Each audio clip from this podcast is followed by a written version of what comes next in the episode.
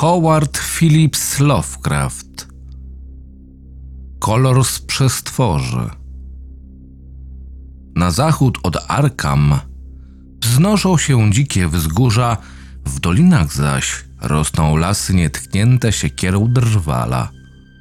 W ciemnych, wąskich jarach rosną fantastycznie pochylone drzewa i płyną wąziutkie strumyki, których nigdy nawet nie musnął promyk słońca.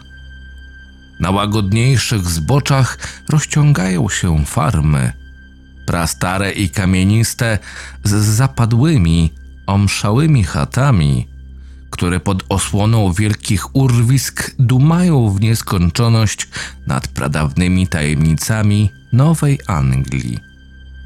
Nikt w nich już nie mieszka. Masywne kominy murszeją, a kryte gątem ściany chylą się pod ciężarem niskich mansardowych dachów. Pierwotni mieszkańcy opuścili już te strony, a cudzoziemcom nie udało się tu zadomowić. Próbowali francuskojęzyczni Kanadyjczycy, próbowali Włosi, przyjechali też Polacy, ale szybko wyjechali. Nie wygnało ich stąd nic, co dałoby się usłyszeć lub dotknąć. Raczej coś, co podsuwa wyobraźnia. Okolica nie działa dobrze na wyobraźnię, nocą zaś nie zsyła kojących snów. Chyba właśnie dlatego cudzoziemcy trzymają się od niej z dala. Stary Ami Pierce ani słowem przecież nie wspomniał im o tym, co pamięta z tamtych dziwów.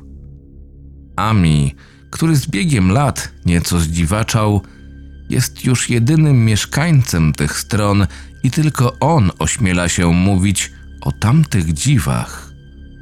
Nie boi się, bo mieszka blisko otwartych pól i uczęszczanych dróg otaczających Arkam. Była niegdyś droga, która przecinała te wzgórza i doliny. Prosto przez miejsce znane dziś jako przeklęte pustkowie. Ludzie przestali z niej jednak korzystać.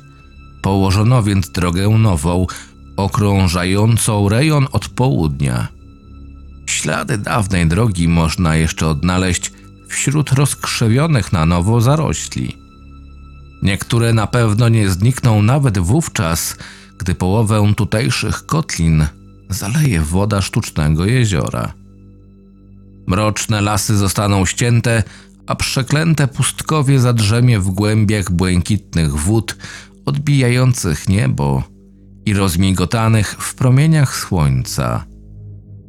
I tajemnice tamtych dziwów połączą się z tajemnicami głębin, z tajemną wiedzą Starego Oceanu i wielkim sekretem pierwotnej Ziemi. Gdy wybierałem się w te strony, by dokonać pomiarów terenu przyszłego zalewu, powiedziano mi, że mieszka tam zło. Lecz powiedziano mi tak w Arkam, prastarym mieście pełnym legend o czarownicach. Wtedy uznałem, że zło to tylko odwieczny straszak miejscowych babek na niegrzeczne wnuki. Nazwa Przeklęte Pustkowie wydała mi się cudaczna i teatralna. Dziwiłem się, jakim cudem w ogóle znalazła się w folklorze statecznych purytan. Gdy jednak znalazłem się na zachód od miasta i na własne oczy ujrzałem mroczny labirynt urwisk i jarów, jedyną rzeczą, jakiej się jeszcze dziwiłem, była ich pradawna tajemniczość. Ujrzałem go rankiem, lecz zalegający tam półmrok zdawał się wieczny.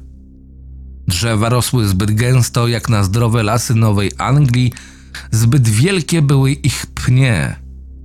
Zbyt głęboka była cisza na cienistych dróżkach, zbyt miękko zapadały się stopy w wilgotny mech i osad przedwiecznego próchna.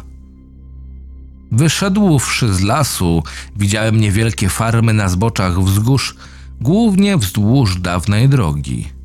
Gdzie niegdzie uchowały się jeszcze budynki gospodarskie, czasem tylko jeden lub dwa. Niekiedy z ziemi sterczał już tylko samotny komin lub szczątki zasypanego zejścia do piwnicy. Wszędzie królowały chwasty i dzikie róże, w zaroślach buszowały ukradkiem leśne stwory. Wszystko spowijała aura niepokojąca i przygnębiająca. Krajobraz był cokolwiek nierealny, groteskowy, jak gdyby wypaczył się w nim jakiś żywotny pierwiastek. Może światło cień, może perspektywa. Nie dziwiłem się już, że cudzoziemcy nie chcieli tu zostać. Nie jest to bowiem okolica, w której można spać spokojnie, aż nadto przypomina pejzaże Salvatora Rossy, zakazane drzeworyty z opowieści grozy. A przecież jeszcze i to nie może się równać z przeklętym pustkowiem.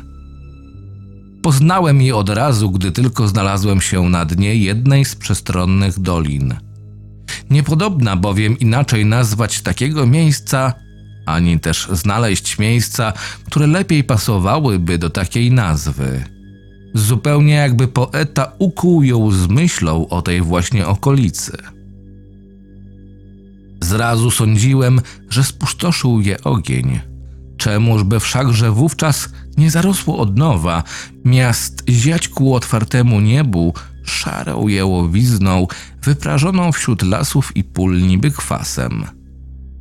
Rozciągało się na północ od starej drogi, niewielkim jęzorem sięgało jednak i na jej stronę południową. Działało na mnie dziwnie odstręczająco.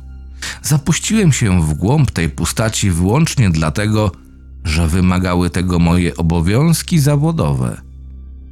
Na całym pięcioakrowym obszarze nie było ani jednego źdźbła trawy, tylko miałki szary popiół czy pył, odporny, jak mi się zdało, na wszelki powiew wiatru.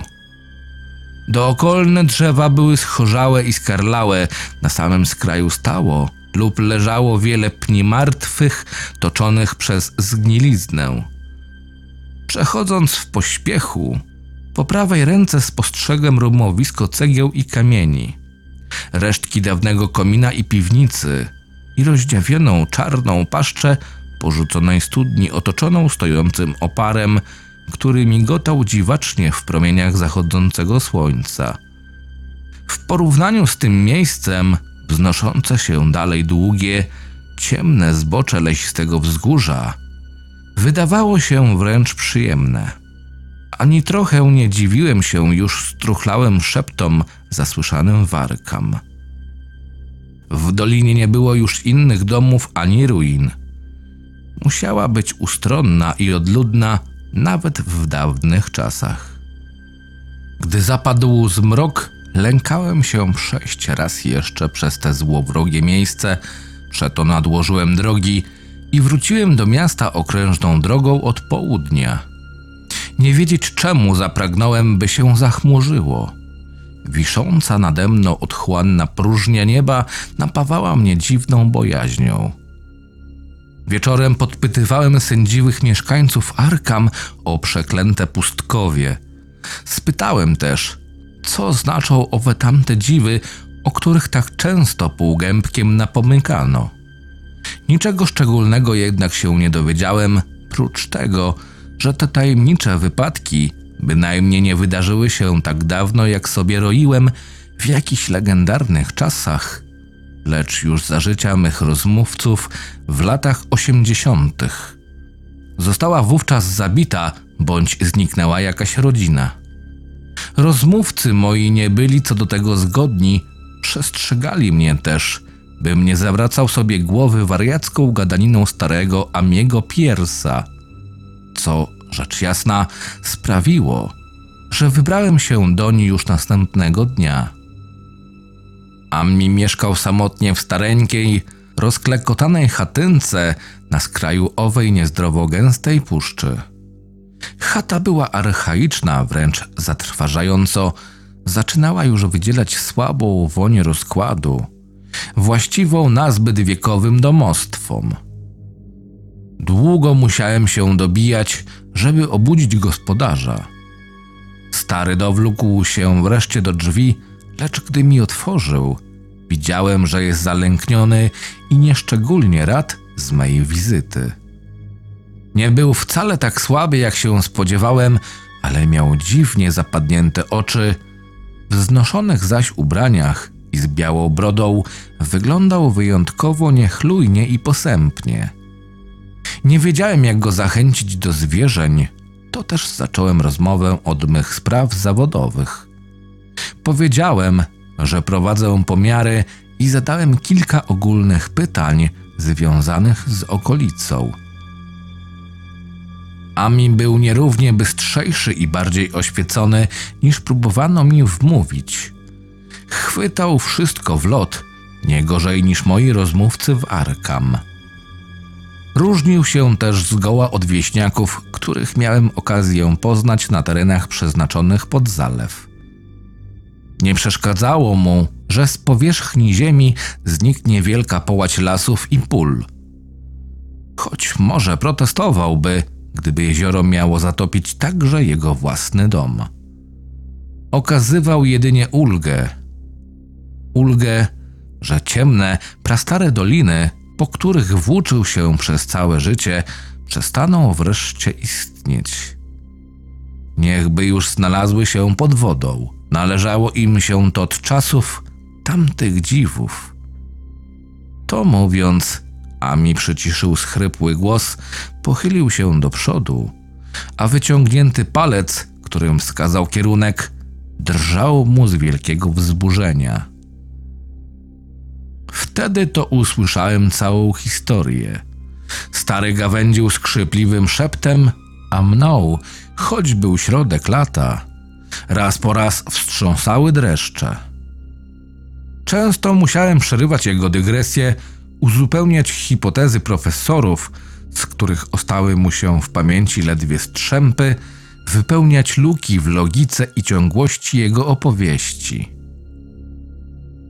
Gdy skończył, nie dziwiłem się już, że jest lekko trącony, ani że mieszkańcy Arkam nie chcą rozmawiać o przeklętym pustkowiu. Jeszcze przed zachodem słońca znalazłem się z powrotem w hotelu. Nie chciałem, by na otwartym terenie rozbłysły nade mną gwiazdy. Następnego zaś dnia wróciłem do Bostonu i złożyłem wymówienie. Nie zapuściłbym się już w to chaotyczne kłębowisko lesistych wzgórz i nie zbliżyłbym się do tej szarej pustaci, w której pośród ceglanego rumowiska widziałem rozdziawioną czeluść studni. Sztuczne jezioro powstanie już niebawem i pradawne tajemnice spoczną na wieki ukryte i bezpieczne w głębinach wód. Wszelako nie sądzę, bym nawet wówczas odważył się odwiedzić tamte strony nocną porą, a przynajmniej w noc rozjarzoną blaskiem złowieszczych gwiazd.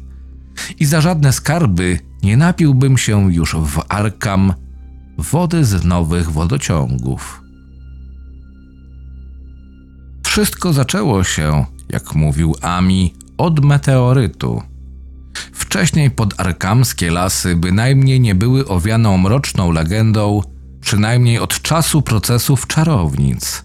Przecież i wówczas lękano się ich, jednak nierównie mniej niż wielu innych miejsc, choćby pewnej wysepki na rzece Miskatonik, na której, jak mówiono, diabeł odprawiał sądy przy osobliwym kamiennym ołtarzu pamiętającym czasy, gdy nie było jeszcze Indian. Lasów tych nie uważano za nawiedzone, ich fantastyczny półmrok nie budził przerażenia, póki nie zdarzyły się tam te dziwy. Oto bowiem któregoś dnia w południe niebo zaciągnęło się białą smugą, zadrżało od wybuchów, a z dalekiej leśnej doliny wzbiła się kolumna dymu. Nim zapadła noc, całe Arkam mówiło już o wielkim głazie, który spadł z nieba i zarył się w ziemię przy studni na Huma Gardnera. To właśnie jego gospodarstwo zmieniło się później w przeklęte pustkowie. Schludny dom białego Nahuma Gardnera pośród urodzajnych ogrodów i sadów.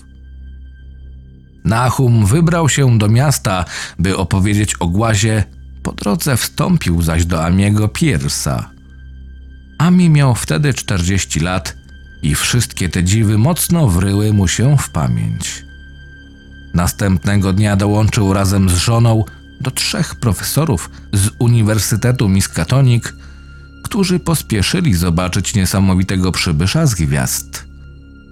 Przybywszy na miejsce, uczeni dziwili się, czemu Nahum twierdził, że jest taki wielki. Skurczył się, stwierdził Nahum, wskazując na pokaźny brązowy kopiec, wznoszący się przed domem wśród rozrytej ziemi i wypalonej trawy, tuż przy archaicznym studziennym żurawiu. Uczeni odparli jednak, że kamienie się nie kurczą. Bryła wciąż była gorąca. Nahum twierdził też, że nocą leciutko lśniła. Profesorowie ostukali ją młotkiem geologicznym i stwierdzili, że jest dziwnie miękka, niemal plastyczna, raczej wydłubali niż odłupali próbkę do badań. Nawet tak mały kawałek nie chciał ostygnąć, przeto włożyli go do starego cebrzyka, który pożyczył im Nahum. W drodze powrotnej zatrzymali się dla odpoczynku u Amiego i stropili się, gdy pani Pierce zauważyła, że ich próbka maleje i wypala dno cebrzyka. Rzeczywiście nie była zbyt wielka. Uznali jednak, że od początku mogła być mniejsza niż im się zdawało. Następnego dnia, działo się to zaś w czerwcu 1882 roku, profesorowie wrócili wielce podnieceni. Po drodze wstąpili do Amiego i oznajmili, że w trakcie badań okaz zachowywał się przedziwacznie, a po włożeniu do szklanej zlewki zniknął bez śladu. Zlewka zniknęła także. Uczeni wspomnieli, że dziwny kamień wchodzi w silne reakcje z krzemem. W doskonale wyposażonym laboratorium poddali go najróżniejszym doświadczeniom. Kamień jednak okazał się niewiarygodnie, wręcz niepodatny na wszelkie oddziaływania. Podgrzany w węglu drzewnym nie wydzielał żadnych gazów. Nic zgoła nie wykazał w próbie perły boraksowej. Wkrótce okazało się też, że nie ulatnia się w żadnej temperaturze, jaką tylko można osiągnąć w laboratorium, nawet za pomocą dmuchawki tlenowodorowej. Na kowadle okazał się wysoce ciągliwy, w ciemności intensywnie świecił. Prawdziwą sensację wzbudziło jednak to, że uparcie nie chciał ostygnąć, gdy zaś zbadano go spektroskopem i okazało się, że jego widmo zawiera pasma niespotykanych barw, uczeni jeli prześcigać się w domysłach. Mówili o nowych pierwiastkach, o dziwnych właściwościach optycznych i innych jeszcze rzeczach, o których skonsternowani uczeni chętnie spekulują w obliczu nieznanego. Wciąż gorący okaz umieszczono wreszcie w tyglu i poddano działaniu różnych odczynników. Z wodą nie oddziaływał, z kwasem solnym również. Próbowano kwasu azotowego, nawet wody królewskiej, syczały tylko i skwierczały w zetknięciu z jego niewrażliwą powierzchnią. A miemu niełatwo było sobie to wszystko przypomnieć, gdy jednak wymieniłem w zwyczajowej kolejności nazwy powszechnie stosowanych rozpuszczalników, rozpoznał kilka z nich. Były wśród nich amoniak, soda kaustyczna, alkohol i eter, mędlący dwusiarczek węgla i jeszcze stuzin innych. Jakkolwiek kolejne rozpuszczalniki konsekwentnie zmniejszały masę próbki, a w niewielkim stopniu obniżyły też jej temperaturę, nie zaobserwowano w nich jednak żadnych zmian, które świadczyłyby, że choć w najmniejszym stopniu naruszyły jej substancje. Ponad wszelką wątpliwość był to jednak metal.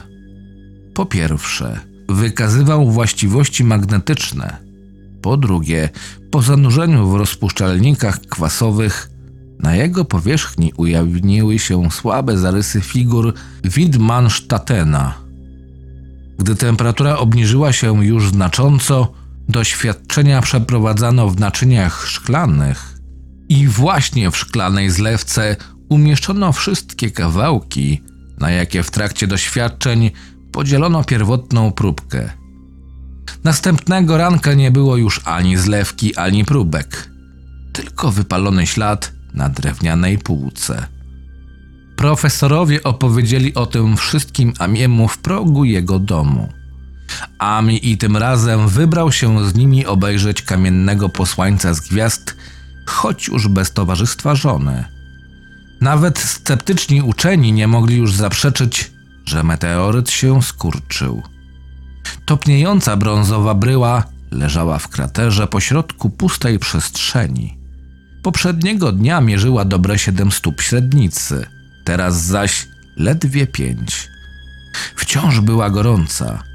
Uczeni oddzielili młotkiem i dłutem większy niż poprzednio kawałek i uważnie przyjrzeli się powierzchni meteorytu. Tym razem zagłębili się nieco bardziej i uzyskawszy próbkę, przekonali się, że jego rdzeń przynajmniej nie jest jednolity.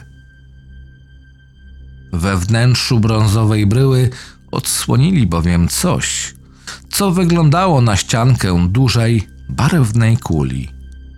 Kolor jej, zbliżony do niektórych pasm w dziwnym spektrum przebadanej próbki, był niemożliwy wręcz do opisania. Właściwie tylko przez analogię określano go mianem koloru. Powierzchnię miała połyskliwą, a podczas opukiwania wydawała się krucha i pusta. Gdy jeden z profesorów uderzył ją mocno młotkiem, pękła z cichym, nerwowym pyknięciem. Ze środka nic się nie wydostało. Kula znikła po prostu bez śladu, pozostawiając po sobie pustą przestrzeń trzycalowej mniej więcej średnicy. Uznano jednak, że skoro zewnętrzna powłoka zanika, to być może objawią się następne. Przypuszczenie nie sprawdziło się, próby znalezienia kolejnych kul za pomocą nawiercania spełzły na niczym. Tedy uczonym pozostało jedynie zbadać w laboratorium kolejną próbkę, która, jak się okazało, zachowywała się równie zdumiewająco jak jej poprzedniczka. Pomijając to, że była niemal plastyczna, miała właściwości magnetyczne, wydzielała ciepło oraz nieco świeciła. Jej widmo zawierało nieznane pasma, w mocnych kwasach lekko się schładzała, ulatniała się w powietrzu, a w zetknięciu ze związkami krzemu niszczyła i je, i siebie. Substancja nie miała żadnych cech, które umożliwiałyby jej identyfikację. Ukończywszy doświadczenia, uczeni zmuszeni byli przyznać, że nie są w stanie określić jej istoty. Była to rzecz nie z tego świata. Cząstka zewnętrznej, pozaziemskiej przestrzeni miała pozaziemskie właściwości i podlegała pozaziemskim prawom. Tej nocy szalała burza i gdy następnego dnia profesorowie przyjechali ponownie do Nahuma, spotkało ich przykre rozczarowanie. Magnetyczna bryła musiała mieć osobliwe właściwości elektryczne, wyjątkowo uparcie bowiem, jak powiedział Nahum, ściągała pioruny. W ciągu jednej godziny aż sześciokrotnie piorun uderzył w bruzdę przed domem, gdy zaś burza minęła. Przy antycznym żurawiu pozostał jedynie nierówny dół, na wpół zasypany ziemią. Kopanie nic nie dało. Obiekt zniknął bez reszty. Uczeni zmuszeni byli przyznać się do sromotnej porażki. Nie pozostawało im nic innego, jak wrócić do laboratorium i jeszcze raz zbadać zanikającą część, tym razem pieczołowicie zamkniętą w ołowianej kasetce. Istniała jeszcze przez tydzień i nie zdołano już wydobyć z niej niczego istotnego. Zniknęła wreszcie bez reszty i z czasem profesorowie poczęli wątpić, czy naprawdę widzieli na własne oczy ów tajemniczy odprysk niezgłębionych pozaziemskich otchłani, owo mroczne przesłanie z innych wszechświatów, innych sfer materii, siły i bytu. O całym wydarzeniu rozpisywały się oczywiście powiadomione przez uczelnię arkamskie gazety. Reporterzy wybrali się także na farmę Gardnerów. Swojego korespondenta przysłał też co najmniej jeden dziennik z Bostonu. Nahum Gardner stał się więc rychło miejscową sławą. Był to szczupły, jowialny mężczyzna koło pięćdziesiątki, razem z żoną i trzema synami gospodarzył na ładniej położonej farmie w dolinie. Często się z Amim odwiedzali, podobnie jak ich żony. Choć tyle minęło już lat, Ami nie mógł się go nachwalić. Nahum był chyba trochę dumny, że jego gospodarstwo budzi takie zainteresowanie. Przez kilka tygodni po zdarzeniu chętnie opowiadał o meteorycie. Lipiec i sierpień były upalne. Nahum nieźle się napracował przy sianokosach swej dziesięcioakrowej łące za potokiem Chapmana. Jego wóz turkotał tam i z powrotem, żłobiąc głębokie kolejny na cienistych drogach. Nahum męczył się jakoś bardziej niż w poprzednich latach, czuł już w kościach ciężar wieku. Później nastał czas żniw i zbiorów. Powoli dojrzewały gruszki i jabłka. Nahum zaklinał się, że jego sady obrodziły jak jeszcze nigdy dotąd. Owoce były fenomenalnie wręcz wielkie, liśniły jak nigdy, a do tego rosły tak obficie, że Gardnerowie musieli zamówić dodatkowe beczki. Zbiory gorzko ich jednak rozczarowały. Z całej tej bujnej, kusząco soczystej obfitości ani jeden owoc nie nadawał się do jedzenia. W przepyszny dotąd smak gruszek i jabłek wkradła się niezdrowa gorycz. Najmniejszy nawet kęs pozostawiał w ustach długotrwały niesmak. Nie inaczej było z melonami i pomidorami. Cały ówczesny zbiór Nahum musiał z przykrością uznać za stracony. Szybko skojarzył też fakty i uznał, że najwidoczniej meteoryt zatruł glebę. Przeto dziękował Bogu, że część swoich upraw ma na wzgórzu przy drodze. Zima przyszła wcześnie i była bardzo mroźna. A mi nieco rzadziej widywał się z Nahumem, zauważył też, że jego przyjaciel jakby się czymś martwi. Coraz skrytsi wydawali się też członkowie jego rodziny. Pojawiali się w kościele, brali udział w różnych wiejskich uroczystościach, ale wydawali się smutni i nieobecni. Przyczyn tego stanu niepodobna było się domyśleć. Jakkolwiek wszyscy pięcioro co pewien czas skarżyli się, że podupadają na zdrowiu i dręczy ich straszne uczucie nieokreślonego niepokoju. Najbardziej skory do zwierzeń okazał się Nahum.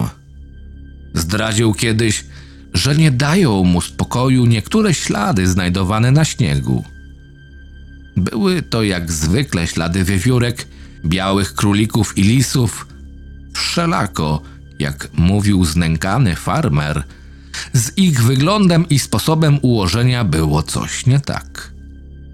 Nahum nigdy nie wyjaśnił, co ma na myśli, ale chodziło mu chyba o to, że niezupełnie odpowiadają one typowej budowie ciała i zwyczajom tych zwierząt.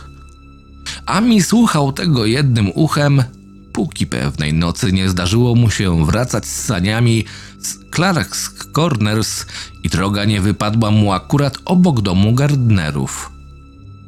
W blasku księżyca przez drogę sadził królik. Sadził zaś takimi długimi susami, że Ami w miejscu ściągnął lejce, a koń omal nie poniósł.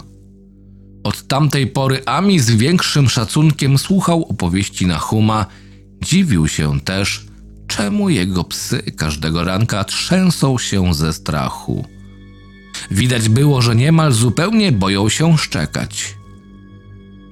W lutym chłopaki McGregorów z Meadow Hill wybrali się na świstaki i nieopodal farmy Gardnerów upolowali niezwykle osobliwy okaz. Zwierzę było ukształtowane w nieproporcjonalny, zupełnie nieopisany sposób. Wyraz pyszczka zaś miało zupełnie niespotykany wśród zwyczajnych świstaków. Chłopców ogarnęła najprawdziwsza trwoga. Wyrzucili precz dziwaczne stworzenie. Przeto ludzie w okolicznych wsiach znali je tylko z ich groteskowej opowieści. To, że obok domu na Huma płoszą się konie, było już jednak faktem powszechnie znanym.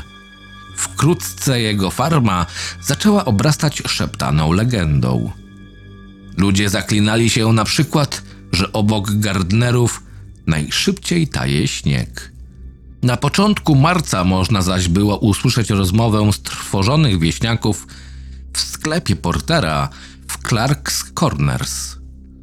Steven Rice przejeżdżał tego ranka obok Gardnerów i zauważył, że w błocie pod lasem po drugiej stronie drogi wschodzą kępy skupni. Nigdy wcześniej nie widział jednak skupni tej wielkości. Rośliny mieniły się też dziwnymi barwami, których nie podobna opisać słowami. Kształt miały potworny, a cuchnęły jeszcze wstrętniej niż zwykle. Koń Stevena aż parsknął.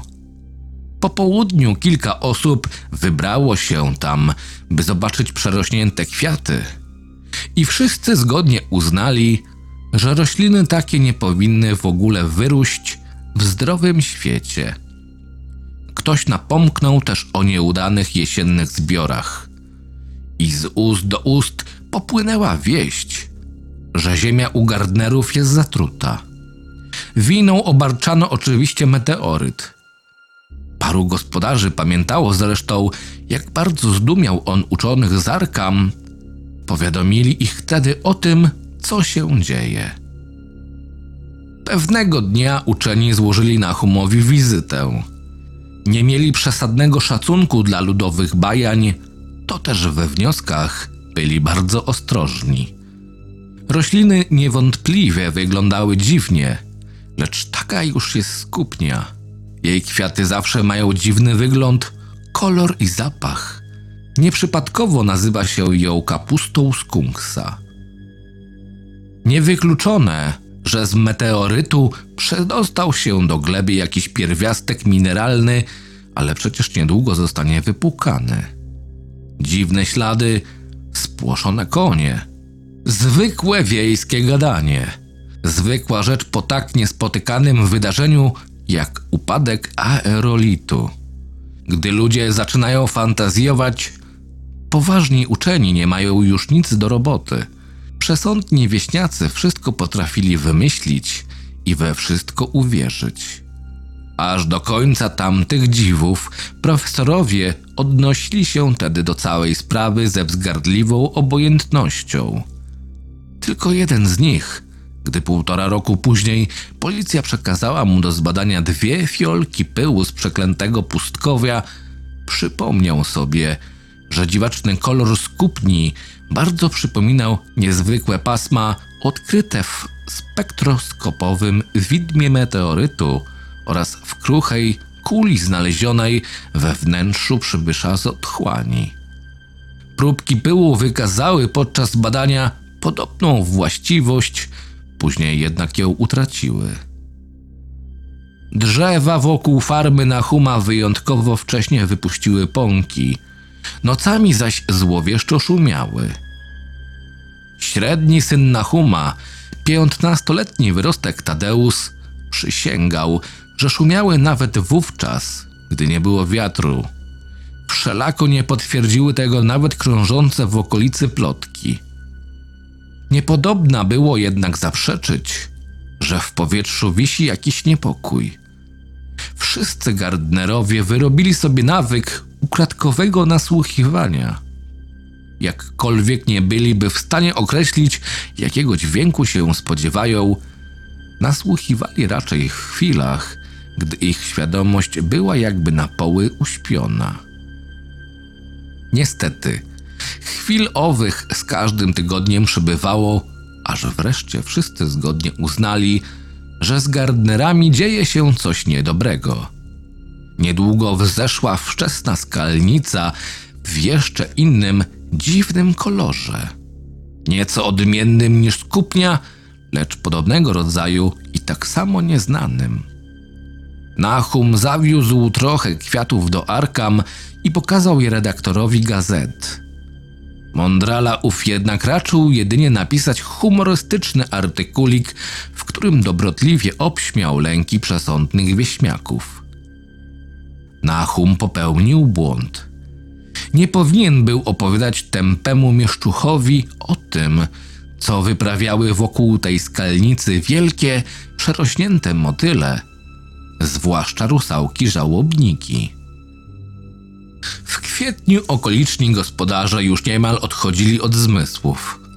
Właśnie wtedy zaczęli na dobre unikać drogi koło Gardnerów, co ostatecznie doprowadziło do jej porzucenia. Wszystko przez roślinność. Cały sad Nahuma zakwitł najdziwniejszymi barwami. Kamieniste zaś podwórze i przydomowe pastwisko porosły tak niesamowitymi roślinami, że tylko botanik byłby w stanie doszukać się w nim związków z miejscową florą. Jedynym normalnym, zdrowym kolorem była zieleń trawy i listowia. Poza tym wszystko mieniło się roztęczem najobłędniejszych odcieni jakiejś schorzałej barwy pierwotnej, nieznanej w ziemskiej palecie barw. Ponuro i groźnie wyglądały kwiaty serduszki, rozbestwiły się w swej chromatycznej perwersji sanguinarie. Amiemu i Gardnerom większość tych barw uparcie się z czymś kojarzyła. Wreszcie przypomnieli sobie, że podobny kolor miała kula we wnętrzu meteorytu. Nahum zaorał i obsiał dziesięcioakrową łąkę i pole na wzgórzu, natomiast pola wokół domu pozostawił odłogiem – Wiedział, że nie byłoby z nich pożytku, miał jednak nadzieję, że latem dziwaczne rośliny wyciągną truciznę z gleby. Był już przygotowany na wszystko. Przywykł też do poczucia, że coś każe mu stale nasłuchiwać. Oczywiście doskwierało mu to, że sąsiedzi omijają jego dom. Jeszcze bardziej bolała nad tym jego żona – Chłopcom nie dokuczała samotność, bo co dzień byli w szkole. Słyszeli jednak krążące po wsiach plotki i byli przerażeni. Najbardziej cierpiał Tadeusz, młodzieniec wyjątkowo wrażliwy. W maju pojawiły się owady. Farma na huma zaroiła się od bzyczących i pełzających okropieństw. Większość z nich poruszała się i wyglądała dość nietypowo, a nocne ich zwyczaje urągały wszelkiemu doświadczeniu. Gardnerowi zaczęli spędzać noce na obserwowaniu. Rozglądali się na wszystkie strony, wypatrywali. Lecz czego? Nie wiedzieli sami. Właśnie wtedy przyznali, że Tadeusz nie mylił się co do szumiących drzew. Pani Gardner spoglądała kiedyś przez okno na spęczniałe gałęzie klonu i w świetle księżyca spostrzegła, że się poruszyły, choć wcale nie było wiatru. To pewnie przez soki. Dziwaczne było już wszystko, co rosło wokół ich farmy. Następnego odkrycia nie dokonali wszakże sami Gardnerowie – aż do otępiałości oswojeni z otaczającą ich dziwnością, nie dostrzegli czegoś, co nie uszło uwadze pewnego sprzedawcy wiatraków z Bolton. Bojaźliwy ów człowiek nie znał miejscowych legend i pewnej nocy przejeżdżał obok ich farmy. O zjawisku, które zauważył, opowiedział w Arkam i wkrótce gazet skwitowała je krótką wzmianką. Dopiero wówczas dostrzegli je wszyscy okoliczni farmerzy z Nahumem włącznie. Komi wojażer zeznał mianowicie, że jakkolwiek noc była ciemna, a latarnie jego bryczki świeciły słabiutko, wokół pewnej farmy w dolinie z opisu wynikało niezbicie, że chodzi o farmę Nahuma, ciemność była mniej gęsta niż gdzie indziej. Cała okoliczna roślinność, trawy, liście, kwiaty zdawała się leciutko, lecz wyraźnie fosforyzować. W pewnym momencie widać było nawet, jak osobny punkcik światła przemyka po podwórku nieopodal obory. Na razie wydawało się, że trawa jest nienaruszona, przeto krowy pasły się swobodnie na pastwisku za domem. Pod koniec maja jednak mleko zaczęło się psuć, to też Nahum zaczął wyprowadzać je na wyższą łąkę. Problem z mlekiem minął, za to wyraźnie zaczął zmieniać się wygląd liści i traw. Z zielonych stały się szare, nabrały też przedziwnej kruchości. Jedyną osobą, która pod wówczas odwiedzała jeszcze farmę Nahuma, był Ami. Wszelako i on czynił to coraz rzadziej. Gdy skończył się rok szkolny, Gardnerowie zostali właściwie odcięci od świata. Niekiedy wyręczali się Amim w różnych miejskich sprawunkach. Osobliwie podupadali na zdrowiu, zarówno fizycznym, jak psychicznym. To też nikogo z sąsiadów specjalnie nie zdziwiła wieść, że pani Gardner postradała zmysły. Stało się w to w czerwcu, mniej więcej rok po upadku meteorytu. Biedaczka wykrzykiwała, że widzi w powietrzu jakieś nieopisane rzeczy. W jej majakach nie było ani jednego konkretnego rzeczownika, tylko czasowniki i zaimki. Coś się ruszało, zmieniało, trzepotało, w uszach dźwięczały jej impulsy nie do końca będące dźwiękami. Coś jej zabrano, coś z niej wyssano. Zaciskało się na niej coś, co nie ma prawa istnieć. Niech ktoś to zabierze. Nocami wszystko było w nieustannym ruchu. Przesuwały się ściany i okna. Nahum nie odesłał jej do stanowego przytułku dla obłąkanych. Dopóki nie robiła krzywdy sobie i innym, pozwalał jej chodzić swobodnie po całym domu, nawet gdy zmienił się wyraz jej twarzy. Kiedy jednak chłopcy zaczęli się jej bać, a Tadeusz omal nie zemdlał na widok jej grymasów, Nahum postanowił zamknąć ją na strychu. W lipcu pani Gardner przestała mówić i zaczęła chodzić na czworaka. Pod koniec miesiąca zaś Nahum podzielił się z Amim obłędnym spostrzeżeniem, że w ciemności jego żona leciutko świeci, dokładnie tak jak okoliczna roślinność. Nieco wcześniej uciekły Nahumowe konie. Którejś nocy zbudziły się nagle jęły przeraźliwie rżeć i kopać w przegrody – Niepodobna było je uspokoić, gdy zaś Nahum otworzył wrota stajni, wypadły na zewnątrz jak przerażone sarny. Minął tydzień, nim udało się odnaleźć całą czwórkę, a i tak okazało się, że zupełnie nie da się już ich opanować. Coś musiało paść im na mózg, uznano je przeto za bezużyteczne i dla własnego ich dobra zastrzelono. Na sianokosy Nahum pożyczył konia od Amiego. Ten jednak nie chciał nawet zbliżyć się do stodoły, narowił się, płoszył, rżał.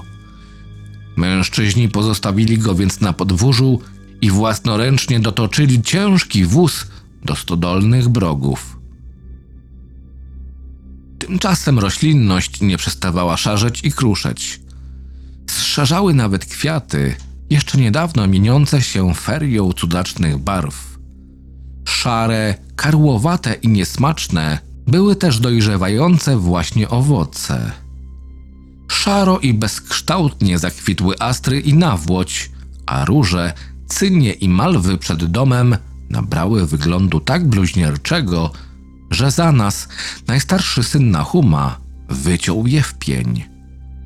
Mniej więcej w tym czasie do cna Wyzdychały też dziwacznie obrzmiałe owady.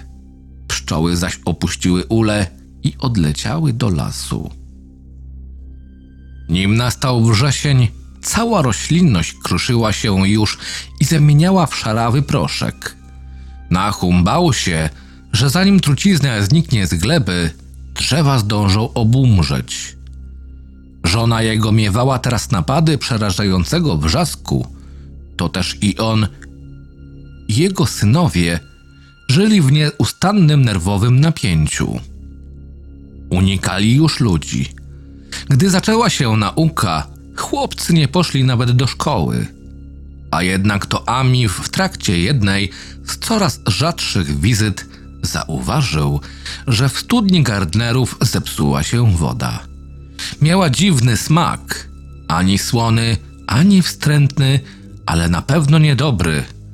To też Ami poradził przyjacielowi, by wykopał studnię na wyższym terenie i póki gleba nie ozdrowieje, stamtąd przynosił wodę. Nahum jednak zignorował ostrzeżenie. Zdążył już zobojętnieć na wszystko, co dziwne i nieprzyjemne. Razem z synami pili dalej skażoną wodę, a czynili to z taką samą mechaniczną apatią, z jaką jadali skąpe, niedbale przyrządzone posiłki i z dnia na dzień wykonywali niewdzięczną, jałową krzątaninę. Ogarnęła ich jakaś tempa rezygnacja, jak gdyby znajdowali się już jedną nogą w innym świecie, jak gdyby pod okiem nienazwanych straży zdążali prosto ku niechybnej, a znajomej zgubie. We wrześniu oszalał Tadeusz. Poszedł do studni po wodę, wrócił zaś bez wiadra, wrzeszcząc i wymachując rękoma. Niekiedy wybuchał głupkowatym chichotem lub szeptał, że ruszają się tam jakieś kolory. Obłęd dotknął już dwoje członków rodziny, wszelako Nahum znosił to wyjątkowo dzielnie. Pozwolił chłopcu chodzić wolno, gdy jednak po tygodniu Tadeusz zaczął się potykać i ranić, zamknął go na strychu w izbie oddzielonej korytarzem od izby zajmowanej przez matkę. Oboje krzyczeli teraz do siebie za zaryglowanych drzwi, co brzmiało przeraźliwie, zwłaszcza dla małego Merwina, który roił sobie, że matka z Tadeusem rozmawiają ze sobą w jakimś straszliwym, nieziemskim języku. Merwin już wcześniej miewał zatrważające fantazje, tym bardziej niespokojny stał się teraz, gdy zabrano mu najlepszego towarzysza zabaw. Niemal w tym samym czasie zaczął padać żywy inwentarz. Najpierw zszarzał i wyzdychał cały drób. Mięso padłych ptaków okazało się zaś suche i cuchnące. Świnie zrazu nadzwyczajnie utyły, potem zaś nagle zaczęły dziać się z nimi rzeczy wstrętne i niewytłumaczalne. Szarzały, kruszały i rozpadały się, nim jeszcze zdążyły zdechnąć. A ich oczy i pyski zmieniały się w sposób przedziwaczny. Ich mięso okazało się oczywiście bezużyteczne.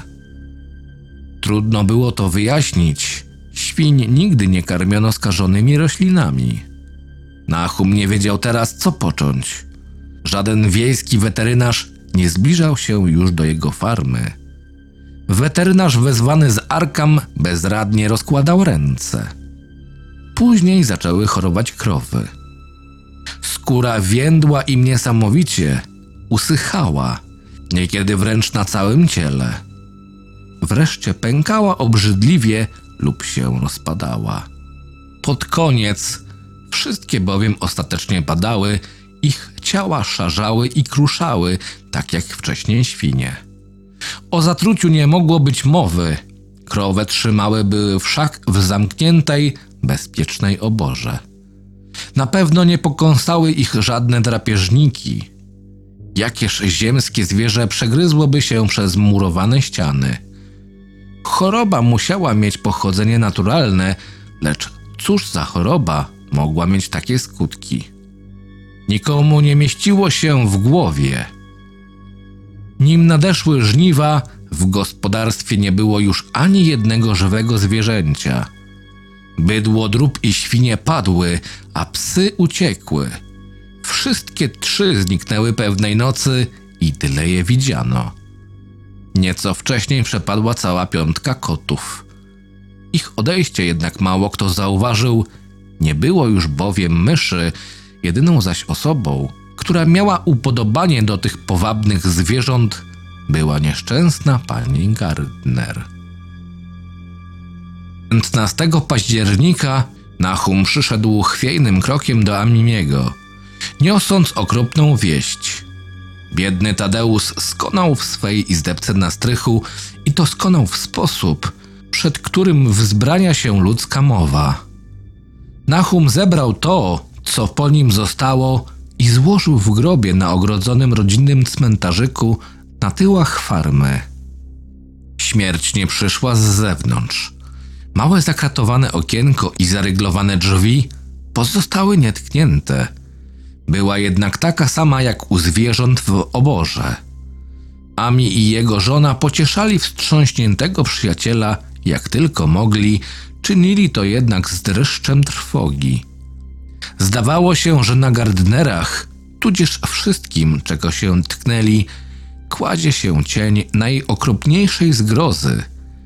Wystarczyło, że zjawił się któryś z nich, a dom wypełniał się tchnieniem z jakichś dali nienazwanych i nienazywalnych. Ami z najwyższą niechęcią odprowadził na Huma i ze wszystkich sił starał się uspokoić szlochającego histerycznie Merwina. Zenasa uspokajać nie musiał. Chłopiec ostatnio nie robił już nic. Wpatrywał się tylko w przestrzeń i apatycznie wykonywał ojcowskie polecenia. A miemu przyszło do głowy, że spotkał go w istocie los najlitościwszy. Krzykom Merwina co pewien czas odpowiadało słabe echo ze strychu. W odpowiedzi na pytające spojrzenie Amiego, Nahum stwierdził, że jego żona bardzo słabnie. Z nadejściem nocy Amiemu udało się wymknąć do domu. Nawet przez wzgląd na przyjaźń z Nahumem wolał nie oglądać, jak po zmroku rośliny rozjeżdżają się słabym blaskiem i nie sprawdzać, czy rzeczywiście drzewa kołyszą się, gdy nie ma wiatru. Doprawdy, szczęście miał Ami, że los nie obdarzył go bujniejszą wyobraźnią. Choć świat dookoła okropniał, jemu udawało się zachować trzeźwość umysłu. Gdyby umiał połączyć i ogarnąć myślą otaczające go dziwy, popadłby niechybnie w szaleństwo. Tymczasem zapadał zmrok, a on pędził z powrotem do domu, wciąż słysząc w uszach straszliwe wrzaski oszalałej kobiety i nerwowego dziecka. Trzy dni później zrozpaczony Nahum ponownie wtoczył się do kuchni Pirsów i wykrztusił kolejną opowieść. A Miego akurat nie było w domu, przeto wysłuchała jej z narastającą trwogą pani Pierce. Tym razem chodziło o małego Merwina. Chłopiec przepadł. Późnym wieczorem poszedł z wiadrem i latarnią po wodę, lecz już nie wrócił. Od wielu już dni odchodził od zmysłów. Ledwo wiedział, co się z nim dzieje. Krzyczał z byle powodu. Tym razem na podwórzu rozległ się wrzask naprawdę szaleńczy. Lecz nim ojciec dobiegł do drzwi, chłopca już nie było. Latarnia zgasła, a Merwin zniknął bez śladu. Zrazu Nahum sądził, że latarnia i wiadro zniknęły wraz z nim. Wszelako, gdy z nadejściem świtu wrócił ze znojnych, całonocnych poszukiwań po okolicznych polach i lasach, przy studni znalazł osobliwe przedmioty. Zmiażdżoną, jakby nieco nadtopioną bryłę żelaza, najpewniej latarnię, oraz na pół stopione ze sobą poskręcane żelazne obręcze i wygięty pałąk. Niechybnie szczątki wiadra. To było wszystko. Nahum nie miał pojęcia, co to miało znaczyć. Pani Pierce także. Nie pomógł też Ami, gdy już wrócił do domu. Sąsiadów próżno byłoby prosić o pomoc, wszyscy wszak omijali Gardnerów z daleka. Próżno byłoby też szukać pomocy w Arkam. Wszystkie wieści o Gardnerach kwitowano tam śmiechem. Najpierw zginął Tadeusz, teraz Marvin. Coś się zbliżało, skradało, czekało, aż ktoś je zobaczy, usłyszy i poczuje. Nahum przeczuwał, że wkrótce przyjdzie jego kolej, prosił Amiego, by po jego śmierci zaopiekował się jego żoną i Zenasem. Uważał, że spotkał go dopust Boży. Nie miał jednak pojęcia dlaczego. Zawsze był przekonany, że wiedzie życie uczciwe i bogobojne. Przez ponad dwa tygodnie Ami nie miał żadnych wieści od Nahuma. Zaniepokoił się wreszcie i przełamawszy lęk, wybrał się do niego z wizytą. Z wielkiego komina nie leciał dym, to też przez chwilę Ami obawiał się najgorszego. Gospodarstwo przedstawiało widok wstrząsający. Ziemię pokrywały szarawe liście i zwiędła trawa. Ze ścian i szczytów prastarego domu osypywała się skruszała winorośl, a na tle listopadowego nieba prężyły się złowrogo gałęzie wielkich nagich drzew, powyginane, jak zauważył Ami, w subtelnie odmieniony sposób na podobieństwo rozmyślnie rozpostartych szponów. Nahum mimo wszystko żył jeszcze. Leżał na tapczanie w nisko sklepionej kuchni, słaby, lecz zupełnie przytomny. Był nawet w stanie wydawać Zenasowi proste polecenia. W izbie panował śmiertelny ziąb. Widząc, że Ami zadrżał z zimna, Nahum krzyknął ochryple do Zenasa, by ten przyniósł więcej drewna. Drewno istotnie by się przydało. Olbrzymi piec był do cna wypalony, w kominie hulał tylko lodowaty wiatr, zbijając kłęby sadzy. Gdy jednak Nahum spytał, czy będzie dobrze, jeśli dołożą parę szczap drewna, Ami zorientował się, co się stało. Najtęższa opoka była strzaskana. Nieszczęsnego farmera nie imały się już ościenne smutki. Zenasa wszakże nie było, na próżno zaś Ami usiłował taktownie wypytać Nahuma, gdzie podział się jego syn.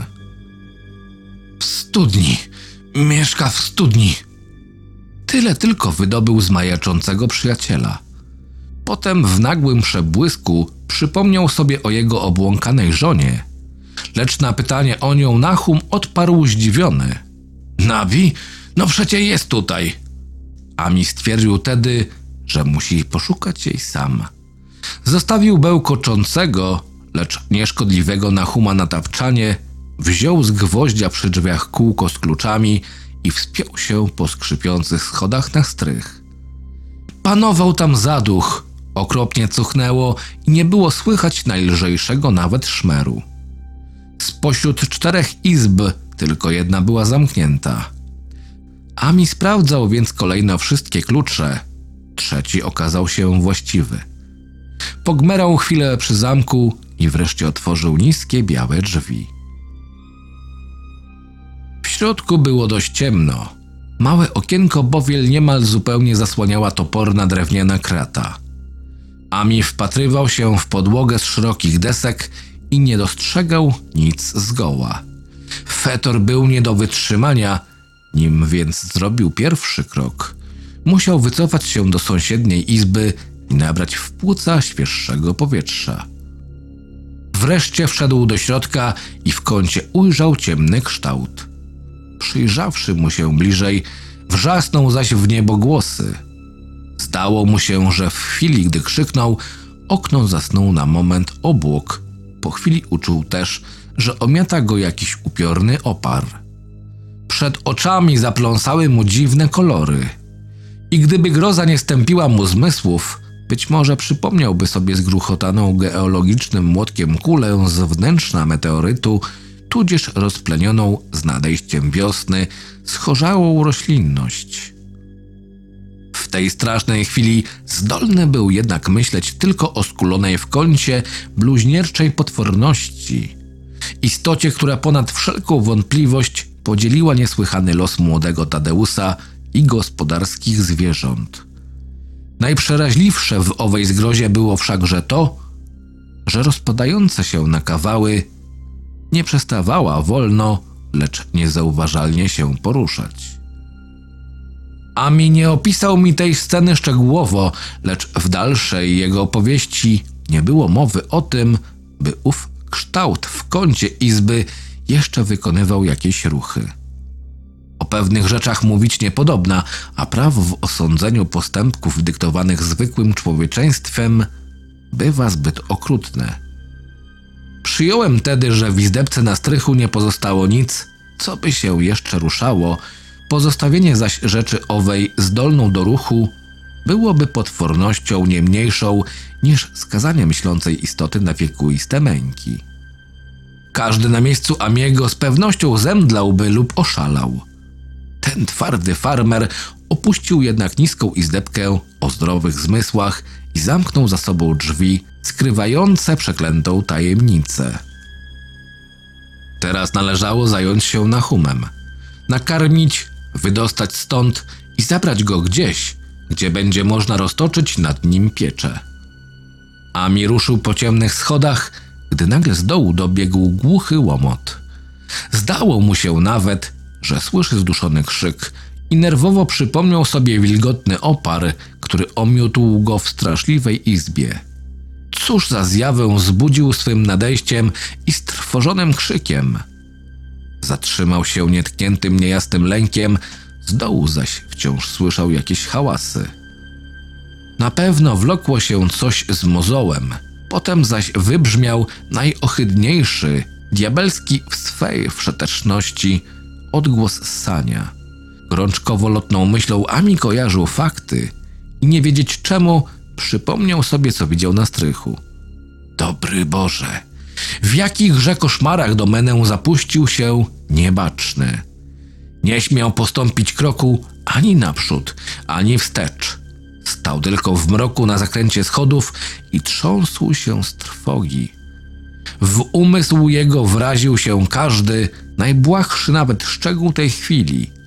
Dźwięki, straszne poczucie wyczekiwania, ciemność, stromizna wąskich stopni, a także o niebiosa miłosierne, słabiutka, lecz nieomylnie bijąca zewsząd świetlistość.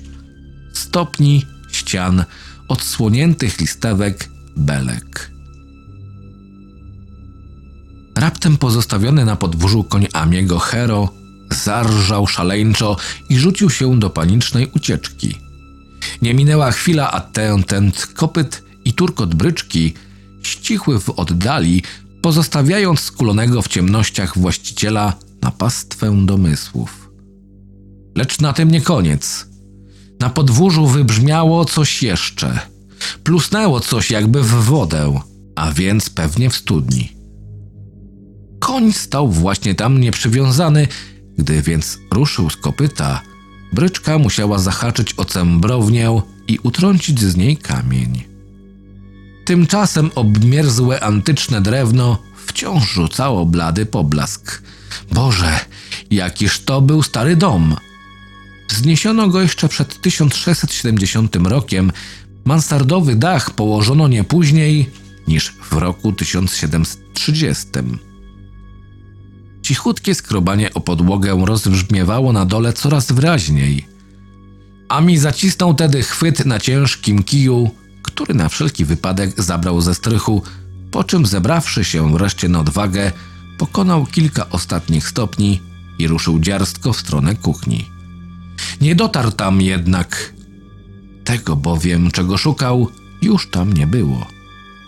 Wyszło mu na spotkanie i wciąż jeszcze żyło. Pełzło samodzielnie, czy też pchane jakąś siłą zewnętrzną. Ami nie umiał określić, lecz widział, że wydaje ostatnie tchnienie. Cokolwiek się stało, w ciągu pół godziny dokonały się spustoszenia ostateczne. Zszarzało to, skruszało straszliwie, rozpadało się na suche kawały.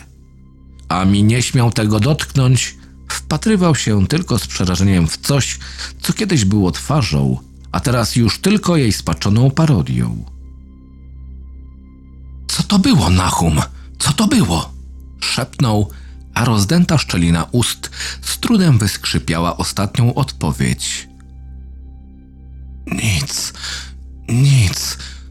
To ten kolor. Pali. Niby zimny i mokry, a pali. Mieszkało w studni. Sam żem widział coś jakby dym, jak te kwiaty łońskiej wiosny. Studnia świeciła się w nocy. Tat i Merwin i Zenas. Wszystko, co tylko było żywe, powysysało życie ze wszystkiego w tym głazie. Pewnikiem przyleciało w tym głazie. Wszystko pozatruwało. Nie wiem, czego chcę. To okrągłe coś, co te je profesory wydłubały z głazu i rozwaliły. Miało ten sam kolor, kubek w kubek, jak rośliny i kwiaty. Musiało ich być więcej. Nasiona, nasiona ros, rosły. Pierwszy raz, żem to zobaczył w tym tygodniu. A niech by urosłem w siłę na Zenasie. Taki duży był z niego chłopak, pełen życia. To coś wpierw siada ci na mózg, a potem, potem już macie w garści. Wypala cię. W wodzie ze studni. Dobrześ wtedy gadał, zła była ta woda. Zenas nie wrócił ze studni, nie uciekniesz. Wciąga cię. Wiesz, że to coś do ciebie lezie, ale i tak nie dasz rady. Po tym, jak porwało Zenasa, czasem żem to widywał. Co z nabiami? Coś kiepsko z moją łepetyną. Już nie pamiętam, kiedy mi jej dawał jeść. Trzeba uważać, żeby jej nie dopadło. Tylko kolor. Czasami pod wieczór twarz jej się mieni tym kolorem. Niby tylko kolor, a pali i się. Przyleciało skądś, gdzie wszystko jest inaczej niż u nas. Któryś z profesorów tak gadał i dobrze gadał. Uważaj, Ami, to jeszcze nie skończyło. Wysysa życie. Lecz na tym nie koniec. To coś, co mówiło, mówić więcej nie mogło, bo rozpadło się do reszty. Ami zdjął ze stołu obrus w czerwoną kratę i nakrył nim to, co zostało, po czym wybiegł przez tylne drzwi prosto na pola. Wspiął się na dziesięcioakrową łąkę i od północy przez lasy dobrnął do domu. Nie śmiałby przejść obok studni, spod której uciekł jego koń. Przed wyjściem zerknął przez okno i widział, że cembrowina jest nienaruszona. Szarpnięta z nagła bryczka nie utraciła żadnego kamienia. W studni plusnęło coś innego. Coś, co wskoczyło tam po uśmierceniu biednego Nahuma. Koń z pustą bryczką zdążył już wrócić do domu. Przeto pani Piers szalała z niepokoju. Ami niczego nie wyjaśnił, uspokoił ją tylko i nie zwlekając pojechał do Arkam powiadomić władzę, że rodzina Gardnerów przestała istnieć. Nie podał żadnych szczegółów, powiedział tylko, że Nahum i Nabi nie żyją. O śmierci Tadeusa już wiedziano oraz wspomniał, że najpewniej zabiła ich ta sama dziwna przypadłość, na którą wcześniej wyzdychały ich zwierzęta. Powiedział też o zniknięciu Merwina i Zenasa. Ami został gruntownie przesłuchany, a wreszcie zmuszony był udać się na farmę w towarzystwie trzech policjantów, koronera, lekarza patologa oraz weterynarza, który zajmował się chorymi zwierzętami na huma. Uczynił to z wielką niechęcią. Było już powiem po południu, a mi bał się zaś przebywać na farmie Gardnerów po zapadnięciu zmroku. Z drugiej strony towarzystwo tak licznej grupy ludzi działało nań krzepiąco. Sześciu mężczyzn ruszyło dwukonnym wozem za bryczką Amiego i około czwartej po południu cała grupa przybyła do skażonego domu. Jakkolwiek policjanci z niejednym już okropieństwem mieli do czynienia, to, co ujrzeli na strychu i pod czerwonym obrusem, wyraźnie nimi wstrząsnęło. Straszne wrażenie robiło już samo gospodarstwo, obrócone w szarzałe pustkowie. Lecz widok rozpadłych ludzkich szczątków był wręcz nie do zniesienia. Ktokolwiek na nie spojrzał, natychmiast odwracał wzrok. Nawet lekarz przyznał, że niewiele ma do roboty. Pobrał jedynie próbki do zbadania. Dwie fiolki trafiły później do laboratorium. Badanie ich zawartości przyniosło zaś wynik wielce frapujący. Analiza spektroskopowa ujawniła zupełnie nieznane widmo, a wiele jego zdumiewających pasm było identycznych z tym, które zawierało widmo badanego półtora roku wcześniej meteoru. W ciągu następnego miesiąca pył własność tę utracił. Składał się zaś głównie z zasadowych fosforanów i węglanów. O studni Ami nawet się nie zająknął, gdyby wiedział, że ekipa policyjna zamierza cokolwiek z nią robić. Zaczynało się zmierzchać i Ami chciał być już jak najdalej stąd. Mimo woli zerkał jednak w stronę wielkiego krateru i kamiennej cembrowiny. Zauważył to jeden z detektywów. Ami przyznał tedy, że Nahum z jakiegoś powodu lękał się czegoś ukrytego w studni i to tak bardzo, że nawet przez myśl mu nie przeszło, by sprawdzić, czy nie wpadł do niej Merwin lub Zenas. Po takim wyznaniu policjanci oczywiście niezwłocznie przystąpili do opróżniania i przeszukiwania studni. Ami przyglądał się z drżeniem serca, jak chlustają na ziemię kolejne wiadra cuchnącej wody. Mężczyźni krzywili się z obrzydzenia. Pod koniec fetor był tak nieznośny, że musieli zatykać nosy. Pracę tę wykonali szybciej niż się obawiali, poziom wody okazał się bowiem zadziwiająco niski. Nie trzeba rozwodzić się szczegółowo nad tym, co znaleźli. Byli tam i Merwin, i Zenas, a raczej ich szczątki, właściwie niemal same szkielety. Wyciągnięto też małą sarnę i dużego psa, z grubsza w takim samym stanie oraz wiele kości mniejszych zwierząt. Szlam i muł na dnie z niewyjaśnionych przyczyn były porowate i bulgotały. Policjant zaś, który opuścił się tam z długim drągiem, odkrył, że można go wbić dowolnie głęboko, nie napotykając przy tym żadnego oporu.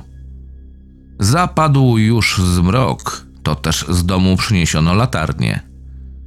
Gdy było jasne, że dalsze przeszukiwanie studni nie przyniesie już żadnych rezultatów, cała grupa udała się do domu i zasiadła w wiekowym salonie, by się naradzić, podczas gdy szara pustać bielała upiornie za oknami w świetle księżyca. Nikt nie miał najbledszego pojęcia, co też może łączyć dziwne zwyrodnienia roślin, nieznaną chorobę, na jaką zapadły zwierzęta pospołu z ludźmi oraz niewytłumaczalną śmierć Merwina i Zenasa w skażonej studni. Oczywiście słyszeli już wcześniej, co gadano we wsi, lecz wciąż nie mogli uwierzyć, że zdarzyło się coś sprzecznego z prawami natury. Niewątpliwie meteor zatruł glebę. Czemu jednak choroba zaatakowała zwierzęta i ludzi, którzy nie tknęli wszak niczego, co na tej glebie rosło? Czy zatruła ich woda ze studni? Bardzo możliwe. Warto by ją zbadać. Lecz cóż za osobliwy obłęd kazał obu chłopcom do niej wskoczyć. Postąpili bardzo podobnie. Ich szczątki świadczyły zaś o tym, że obu uśmierciła ta sama szara skruszałość. Czemu wszystko było takie szare i kruche? Koroner, który siedział przy oknie wychodzącym na podwórze, pierwszy zauważył, że od studni bije blask. Była już ciemna noc i ohydne dookolne pustkowie leciutko lśniło. Blask ów zaś był mocniejszy niż odbite promienie księżyca wychodzącego od czasu do czasu z za chmur. Był wyraźny i osobny.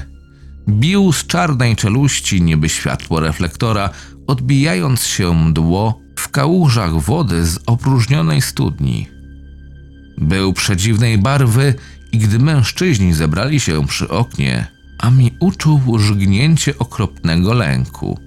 Dziwny ów odcień lśniącego widmowego waporu był mu wszak znany.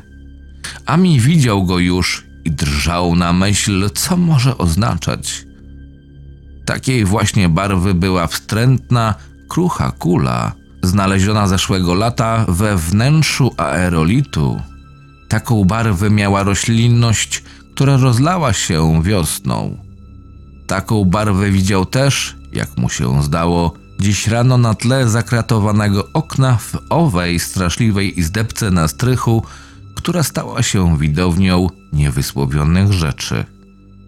Błysnęło przez sekundę, a miego omiotł upiorny opar, a potem coś, co miało tę właśnie barwę, uśmierciło biednego Nahuma. W końcu Ami wydusił to z siebie. Powiedział policjantom, że taki sam kolor miała kula i rośliny, że po śmierci Nahuma uciekł jego koń i coś plusnęło w studni.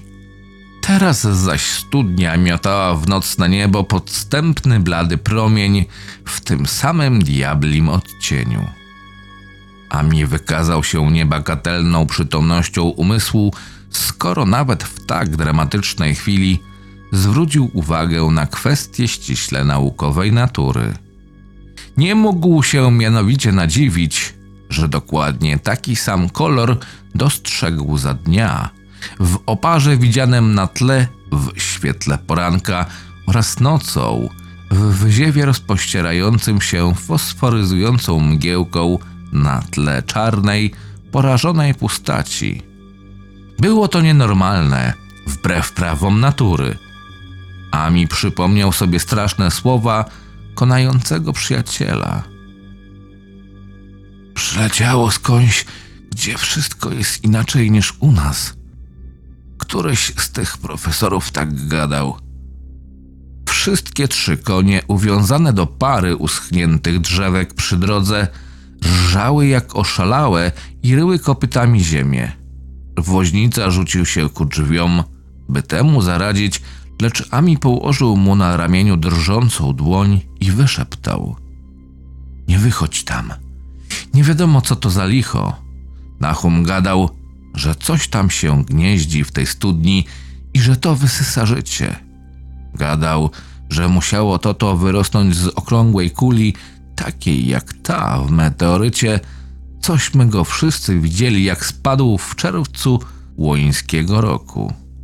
Gadał, że to się i pali i że to tylko kolorowa chmura, która jak ta, co teraz świeci na dworze, i że ledwo to widać i nie wiadomo, co to jest.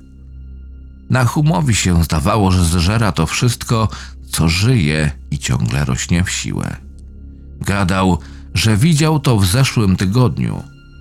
Pewnikiem przyleciało skądś tam, z daleka, tak jak tamten meteor w zeszłym roku.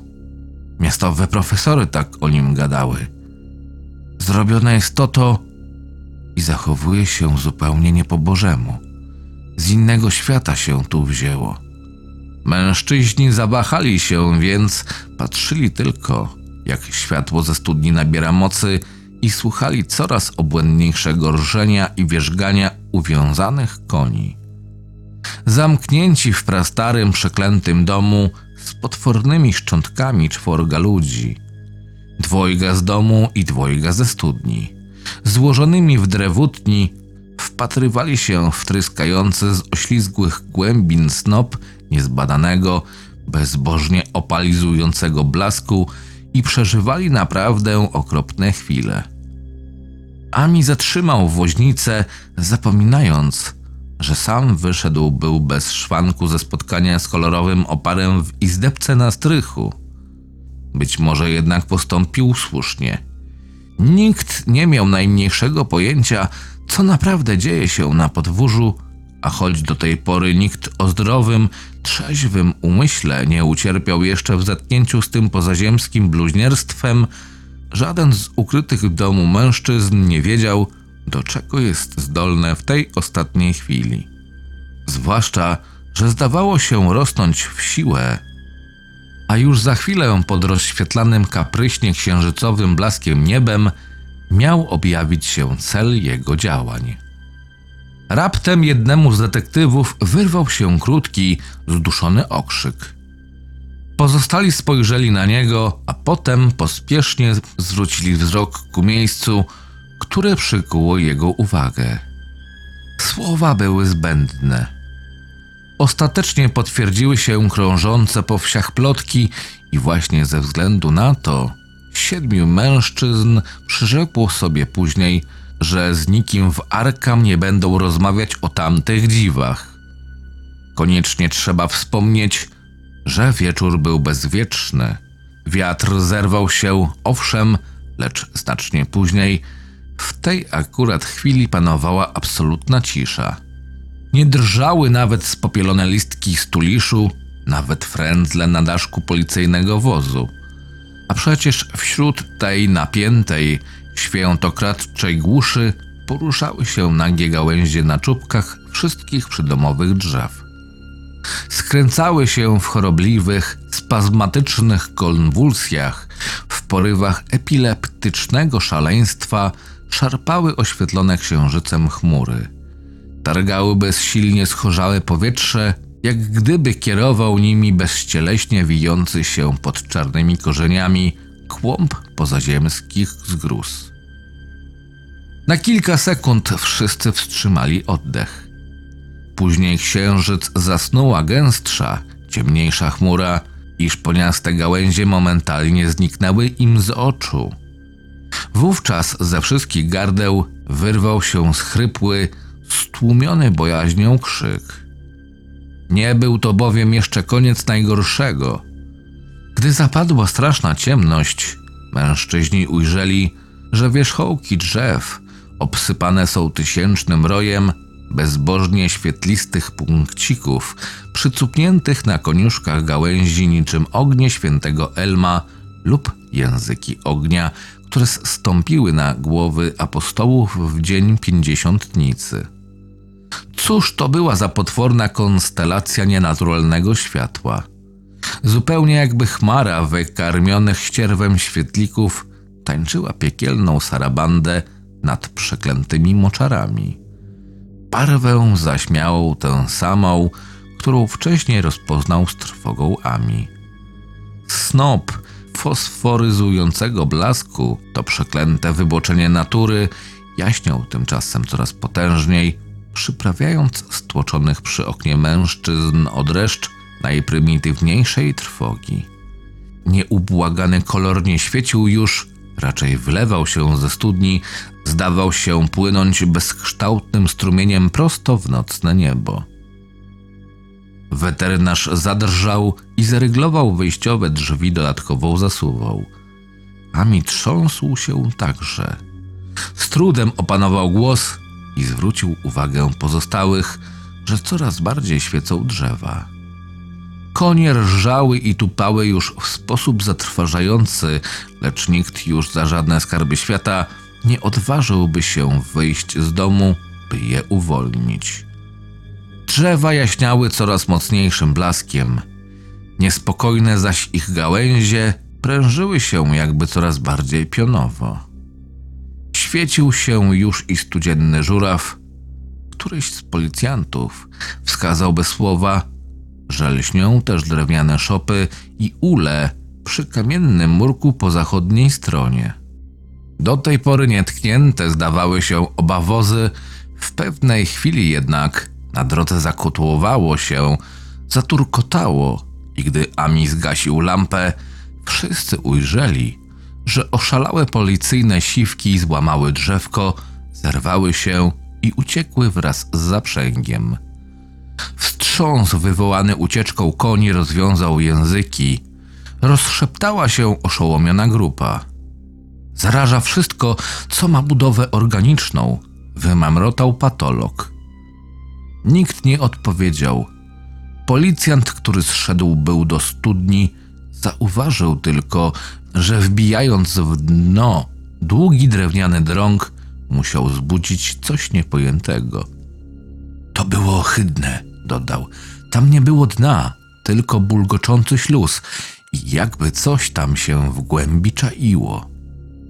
Koń Amiego na drodze wciąż grzebał kopytem i ryczał w niebo głosy, niemal zagłuszając słowa swego właściciela, który drżącym głosem mamrotał bez ładu i składu. Wylazło z tego głazu, rosło tam na dole, pożarło wszystko, co tylko było żywe. Wykarmiło się na nich, powyżerało ich od środka. Tat, Merni, Zenas, Nabi. Nahum był ostatni. Wszyscy pili wodę. Urosno na nich w siłę, z innego świata się tu wzięło, gdzie wszystko jest inaczej niż tutaj, a teraz wraca do domu. Kolumna nieznanego koloru rozpłomieniła się nagle i zafalowała kształtem fantastycznym, który każdy z widzów opisywał później inaczej. Biedny Hero wydał zaś z siebie dźwięk, jakiego nikt jeszcze nigdy nie słyszał. Cała grupa zebrana w nisko sklepionym salonie zatkała uszy. Ami zaś odwrócił się od okna, bo zgroza przyprawiała go o mdłości. Tego, co się stało, nie opiszą słowa. Gdy Ami ponownie spojrzał w okno, nieszczęsne zwierzę leżało już bez życia między strzaskanymi dyszlami bryczki. To, co z niego zostało, spalono na zajutrz. Na razie nie było czasu na opłakiwanie biednego konia. W tej samej niemal chwili jeden z detektywów bez słowa pokazał pozostałym, że straszne rzeczy dzieją się w samym salonie. Po zgaszeniu lampy widać było jak na dłoni, że fosforyzuje już leciutko całe wnętrze domu. Jarzyły się szerokie deski podłogi, róg sfatygowanego dywanu, migały framugi okien o małych szybkach. Blask pełgał po odsłoniętych narożnych podporach, zarażał półkę nad kominkiem, skrzyły się już drzwi i meble. Poświata potężniała z każdą chwilą, aż stało się jasne, że zdrowe, żyjące istoty muszą opuścić dom. Ami wyprowadził grupę do tylnych drzwi i dalej na ścieżkę przez pola ku dziesięciookrowej łące. Mężczyźni brnęli jak we śnie i nie śmieli się odwrócić, póki nie znaleźli się na dalekim wzgórzu. Cieszyli się, że istnieje taka ścieżka. Nie śmieliby wyjść od frontu, przejść obok studni. Wystarczyło, że minęli rozjażone szopy, stodołę, że przeszli wzdłuż lśniących, diabelsko poskręcanych owocowych drzew. Dziękowali Bogu, że najokropniej wiją się gałązki najwyższe. Gdy przechodzili po kładce przez potok Chapmana, księżyc skrył się za najczarniejszym niż dotąd kłębowiskiem chmur, przeto dalej, na otwarte łąki, szli już po omacku. Gdy obejrzeli się w stronę leżącej hen na dnie doliny farmy Gardnerów, ich oczom ukazał się widok straszliwy, niczym z obrazu Fusselego. Całe gospodarstwo, drzewa, budynki, nawet trawa i zioła, których nie zdążyła jeszcze uśmiercić szara skruszałość, mieniło się ohydną, nieokreśloną mieszaniną barw. Zwieńczone językami nieczystych płomieni gałęzie prężyły się ku niebu. Migotliwe stróżki potwornego ognia rozpełzały się po kalenicach domu, obory i szop. Wszystko pochłaniała rozbuchana, bezkształtna świetlistość, bezwymiarowa tęcza tajemnej studziennej trucizny. Wrząca, czująca, chwytna, pazerna, roziskrzona, wyprężona i złowieszczo kipiąca gamą kosmicznych, nierozpoznawalnych barw. Nagle, bez ostrzeżenia, coś wstrętnego wystrzeliło pionowo w niebo, na podobieństwo rakiety lub meteoru, i nim ktokolwiek zdążył krzyknąć, znikło bez śladu, pozostawiając okrągłą, zadziwiająco regularną dziurę w chmurach. Widoku tego nie zapomniał już nigdy żaden z obserwatorów. Ami wpatrywał się tempo w rozmigotany na nocnym niebie gwiazdozbiór łabędzia, tam, gdzie nieznany kolor wtopił się w drogę mleczną. Po chwili jednak zwrócił wzrok na ziemię i to lotem błyskawicy, w dolinie bowiem usłyszał trzask. Tylko tyle. Trzeszczenie i pękanie drewna. Wbrew temu, co twierdziła reszta, nie było żadnych wybuchów. Skutek był wszelako ten sam. W jednej gorączkowej chwili przeklętą, potępioną farmą wstrząsnął kalejdoskopowy kataklizm, olśniewająca erupcja nienaturalnych iskier jakiejś substancji. Wybuch oślepił na chwilę obserwatorów i bluznął w niebo gradem odłamków, tak barwnych i fantastycznych, że w naszym wszechświecie nie powinno być dla nich miejsca. W ślad za wystrzeloną chwilę wcześniej wielką schorzałością grad ów werżnął się w tylko zasklepiające się chmury i nie minęła sekunda, a zniknął i on także. Nad okolicą unosiła się już tylko ciemność, w którą mężczyźni nie śmieli już na powrót się zagłębić. Zerwał się czarny wicher i jął bić w ziemię lodowatymi smagnięciami, jakby wprost z międzygwiazdowej przestrzeni. Zawodził, skowytał, w porywach kosmicznego szaleństwa chłostał pola i spaczone lasy. Aż wreszcie rozdygotana grupka pojęła, że nie ma już na co czekać, aż księżyc wyjdzie za chmur i ukaże im oczom, co zostało z farmy na Huma Gardnera. Zbyt wstrząśniętych było siedmiu mężczyzn, zbyt wielką przejętych bojaźnią, by kusić się o jakiekolwiek teorie. Bez słowa brnęli północną drogę w stronę Arkam. Ami był w gorszej sytuacji niż reszta, błagał ich przeto, by nie szli prosto do miasta, tylko odprowadzili go do głównej drogi, przy której stał jego dom i przysiedli na chwilę w jego kuchni. Wolał nie iść sam ciemną nocą przez smagane wichrem lasy. Wstrząsnęło nim bowiem coś, co uszło uwagi pozostałych i od tej pory już nigdy, choć tyle minęło lat, nie uwolnił się od dręczącego lęku, ani z nikim nim się nie podzielił. Otóż, gdy jego towarzysze, kuląc się przed wiatrem, ruszyli już w stronę drogi, Ami raz jeszcze rzucił okiem ze wzgórza na spustoszoną dolinę, w której jeszcze niedawno widział swego nieszczęsnego drucha. I ujrzał w mrocznej oddali, jak z tego porażonego miejsca wznosi się coś słabiutko, a potem na powrót zapada. Właśnie tam, skąd wystrzeliła w niebo owa bezkształtna zgroza. Był to tylko kolor, lecz kolor nie z naszej ziemi, ani spod naszych niebios. Ami rozpoznał ten kolor, wiedział, że ów ostatni szczątek wciąż czai się studni i ta wiedza odmieniła go na zawsze. Ami nigdy już nie zapuścił się w to przeklęte miejsce. Od strasznych wydarzeń minęło z górą pół wieku, lecz nie był tam już ani razu i cieszył się, że całą dolinę wkrótce zaleje woda. Mnie to też cieszy.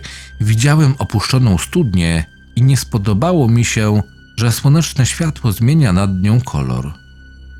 Mam nadzieję, że zalew będzie głęboki, lecz i tak nigdy nie odważę się napić z niego wody. Nie sądzę, bym kiedykolwiek odwiedził jeszcze hrabstwo Arkam.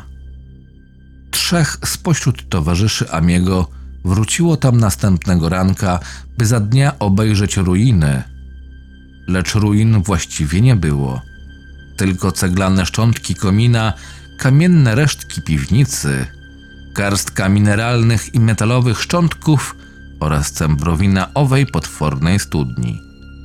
Nie licząc końskiego truchła, które mężczyźni odciągnęli na bok i pogrzebali, oraz bryczki, którą później odwieźli Amiemu, z farmy zniknęły wszelkie ślady życia – Pozostało pięć upiornych akrów. Szara, pelista pustynia, na której już nic nigdy nie wyrosło. Po dziś dzień zieje ku otwartemu niebu wyprażona wśród lasów i pól niby kwasem, nieliczni zaś śmiałkowie, którzy gardząc wiejskimi legendami udali się tam, by ujrzeć ją na własne oczy, nazwali ją przeklętym pustkowiem. Przedziwne są te legendy. A byłyby jeszcze dziwniejsze, gdyby ludzie z miasta i uczeni z uniwersytetu wykazali odrobinę zainteresowania i zbadali wodę z owej porzuconej studni bądź szary pył, którego nie rozprasza wiatr. Botanicy powinni też zbadać skarłowaciałą florę na obrzeżach pustkowia. Wynik ich analizy mógłby rzucić nieco światła na panujące w okolicy przekonanie, że dotknięty morem obszar się poszerza. Powolutku, może ocal w ciągu roku. Ludzie mówią, że okoliczna roślinność nie zakwita tak jak powinna, zimą dzika zwierzyna zostawia cudaczne ślady, śnieg zaś, na którym je widać, jest wątły. Zaspy na przeklętym pustkowiu zawsze wydają się cieńsze niż gdzie indziej. Konie płoszą się, ilekroć zjadą w cichą dolinę. Ci zaś myśliwi, którzy zapuszczą się w pobliże popielatej pustaci, nie mogą polegać na swych psach. Ponoć niedobrze działa ona też na ludzki umysł. W ciągu paru lat po śmierci Nahuma wielu okolicznych wieśniaków zdziwaczało, lecz brakło im woli, by wyjechać. Później ci, którzy zachowali jeszcze zdrowe zmysły, gromadnie opuścili te strony i od tej pory już tylko cudzoziemcy próbowali zasiedlić ich murszejące domostwa. A jednak nie wytrzymali i oni. Swoją drogą ciekawe, cóż jeszcze ponad dostępną nam wiedzę podszepnęły im niesamowite cudzoziemskie gusła. Skarżyli się, że w tych groteskowych stronach dręczą ich koszmary i nie da się ukryć, że już sam widok tego królestwa ciemności może wzbudzić chorobliwe fantazje. Nikt, kto zapuścił się w głębokie, okoliczne jary, nie mógł oprzeć się wrażeniu, że jest w nich coś dziwnego. Artystom zaś drży ręka, gdy próbują malować gęste miejscowe puszcze, przesycone nie do końca uchwytną okiem, duchową tajemnicą. I mnie wszak nie ominęło osobliwe uczucie, gdy jeszcze przed wizytą u Amiego odbyłem swój samotny spacer przez przeklęte pustkowie. Gdy zapadł zmrok, nie wiedzieć czemu zapragnąłem, by się zachmurzyło. Wisząca nade mną otchłanna próżnia nieba napawała mnie dziwną bojaźnią. Nie pytajcie mnie, co o tym wszystkim sądzę. Po prostu nie wiem. Prócz Amiego nie miałem kogo podpytać. Mieszkańcy Arkam nie rozmawiają o dziwnych dniach, trzej zaś profesorowie, którzy widzieli areolit i ukrytą w nim barwną kulę, już nie żyją. Kul musiało być więcej. Jedna pewnie wykarmiła się i uciekła, druga prawdopodobnie nie zdążyła. Nie mam wątpliwości, że wciąż tkwi w studni. Widziałem, jak wyziew unoszący się nad Cembrowiną zniekształca światło słońca. Wieśniacy mówią, że morowy obszar rozszerza się z prędkością cala na rok, być może więc do dziś jeszcze lęgnie się tam, odżywia i rośnie jakiś demon. Czymkolwiek to jednak jest, musi być spętane. Inaczej szybko rozszerzyłoby swój zasięg. By łożby uwięzione w korzeniach drzew, wyciągniętych w niebo na podobieństwo szponów. Jedna z krążących dziś po arkam legend mówi, że grube dęby w okolicznych lasach w nienaturalny sposób liśnią i ruszają się pod osłoną nocy. Cóż to wszystko znaczy? Bóg jeden wie. Przypuszczam, że istota opisana przez Amiego miała budowę gazową, musiał to być jednak gaz podległy prawom innego kosmosu. Nie zrodził się na żadnych z globów i pod żadnym ze słońc, które w naszych obserwatoriach migoczą w szkłach teleskopów i na fotograficznych odbitkach. Nie było to tchnienie przestworów, których wymiary i ruchy astronomowie nasi badają bądź uznają za zbyt wielkie do zbadania. Był to po prostu kolor z innego wszechświata. Przeraźliwy posłaniec spoza najdalszych rubieży znanej nam natury, z nieukształtowanych sfer nieskończoności, z poza kosmicznych odkłani tak czarnych, że gdybyśmy wejrzeli w nie rozgorączkowanym wzrokiem wyobraźni, oniemielibyśmy strwożeni samym ich istnieniem. Szczerze wątpię, by Ami świadomie wszystko zmyślił. Nie sądzę też, by opowieść jego była tylko, jak ostrzegali mnie ludzie z miasta, cz- czym majakiem wariata. Coś strasznego spadło wraz z meteorytem na podarkamskie doliny i wzgórza. I coś strasznego wciąż tam mieszka. Choć nie wiem, ile tego jeszcze zostało. Będę rad, gdy zobaczę ten rejon pod wodą. Mam też nadzieję, że żadna krzywda nie spotka Amiego. Był blisko tej istoty i mógł ulec jej zdradliwemu oddziaływaniu. Czemu nigdy nie poczuł się na siłach, by opuścić te strony? Jak dobrze pamiętał ostatnie słowa konającego na Huma. Nie uciekniesz, wciąga cię. Wiesz, że to coś do ciebie lezie, ale i tak nie dasz rady. Ami to taki poczciwy staruszek. Kiedy już zaczną się prace nad zalewem, muszę koniecznie napisać do głównego inżyniera, żeby miał na niego baczenie. Nie zniósłbym myśli, że może zmienić się w szarą, poskręcaną, skruszałą potworność, która coraz uparciej nęka mnie w snach. Czytał Krystian Kieś. Zapraszam do subskrypcji mojego kanału.